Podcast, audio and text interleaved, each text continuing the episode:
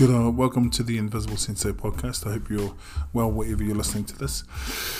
I want to start this particular podcast by making an admission, as I have in the last couple, and that is I was taking my two boys to train early this morning, and I felt nothing but jealousy.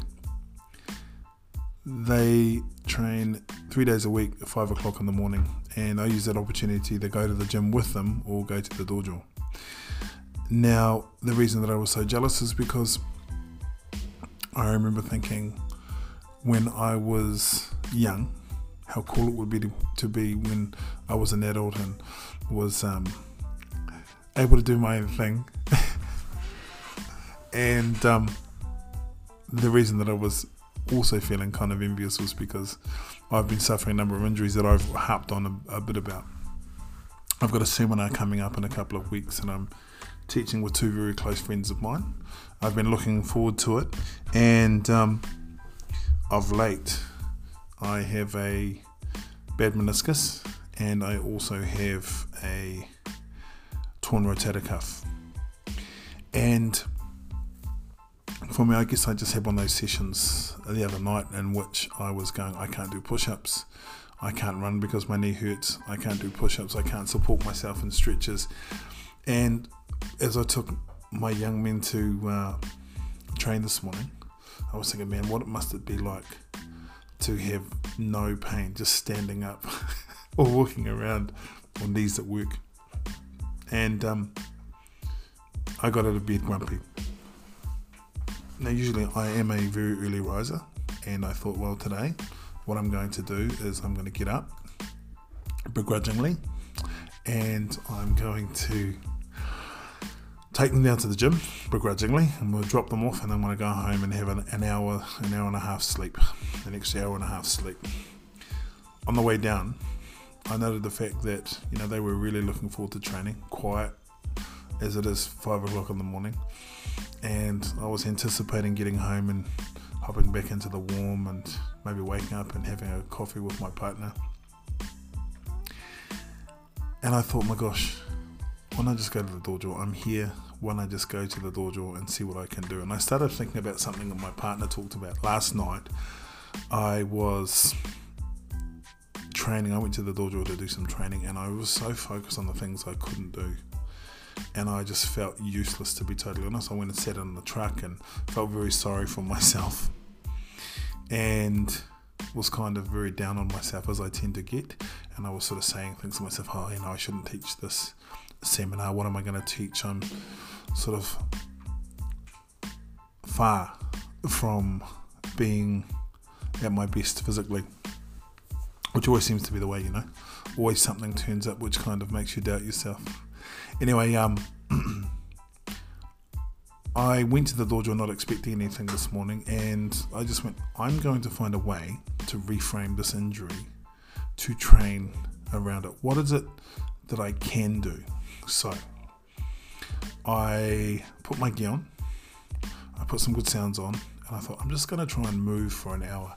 And I started doing some work on my kicking techniques, my stances, my kata um, I worked out a new way for me, a new routine using two makiwara that I have, and it was really cool. And I started after a while, I started to get a bit of a sweat up, and it was good. It was a really good, probably the best workout I've had in a few weeks.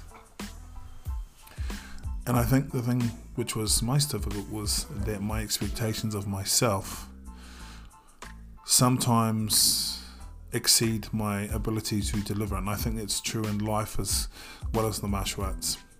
I have such a belief in what I'm doing and why I'm doing it, and I have to do it at the standard that sometimes it's just not bloody possible to live up to those standards. I've got a bunch of friends around the world who I'm very l- lucky in the sense that they communicate with me, many of whom listen to my podcast. And you know, we get to a certain point and we start doubting ourselves and our ability, and our body does seem to rebel. You know, these little injuries or these injuries that we've had for years tend to surface, and just one after the other. And I'm certainly going through that at the moment. But this morning was a ray of light. This morning was a opportunity to look at it in a different way. And I was thinking yesterday, I was scrolling through YouTube as one does, and there was the story about a young man who was born without a bottom jaw.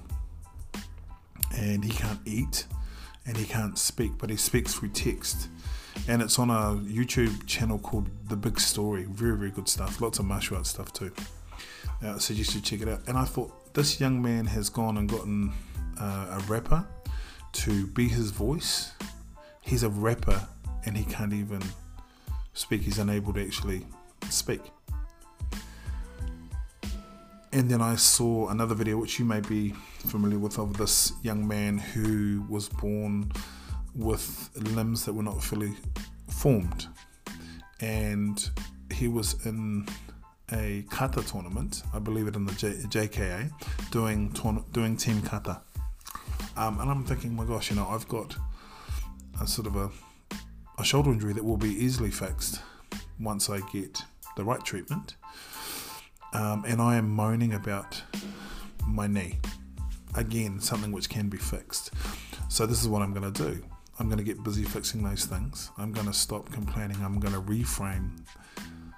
I'm going to reframe this, these injuries and these challenges as opportunities to work on other things because it's all I can do. I want to do a shout out to a really uh, good friend of the podcast, brother uh, Rudolph, who has suffered a an injury at home. In fact, doing some maintenance around the house. Um, I hope you're good, brother. And I guess when you dropped me the line yesterday, I really had to think about you know training and how lucky I am, and you know what we can do to reframe these injuries and these challenges we have in our lives to be something positive. So that's what I'm choosing to do. And I want to say thank you for the inspiration, brother. I also want to say a big shout out to everyone who listens to this podcast. For me, I guess it's a way of taking my inside voice, putting it out there, and for me being able to hear it as well.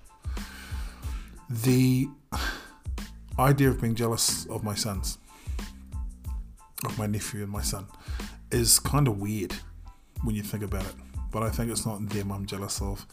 It's that whole thing of, you know, youth is wasted on the young. And what I need to do is get busy living rather than get busy dying. I need to get out there in the dojo and do my thing and stop comparing myself to everyone else, especially to what I used to be able to do. Because all I can be is the person I am right now. All I can be and all I can do is what I have in front of me. We're living in a brave new world, and things have changed. In a couple of weeks, I'm going to be really lucky to spend time with people that I both love and respect. And I've been given an opportunity to be in a position where I'm able to share some of my thoughts on technique and martial arts and movement and weapons and things like that. So, what I'm going to do is I'm going to look forward to that. I hope you're doing the same thing in your training. It's important that we stop we reframe these challenges that seem to face us on the daily and then move forward because that's all that we can do. Move forward. I can't be what I was when I'm 20. I can't be what I was when I was 30 or even 40. I can only be who I am now. And I gotta remember why I do this thing because I love it. It's fun, it's energetic, it makes me feel good about myself it's a great tool of communication. It's a great stress reliever. It's a great way to connect with myself and also learned the important lesson of not being so hard on myself. When I was younger, it was all about punishment and macho training and all these sort of things.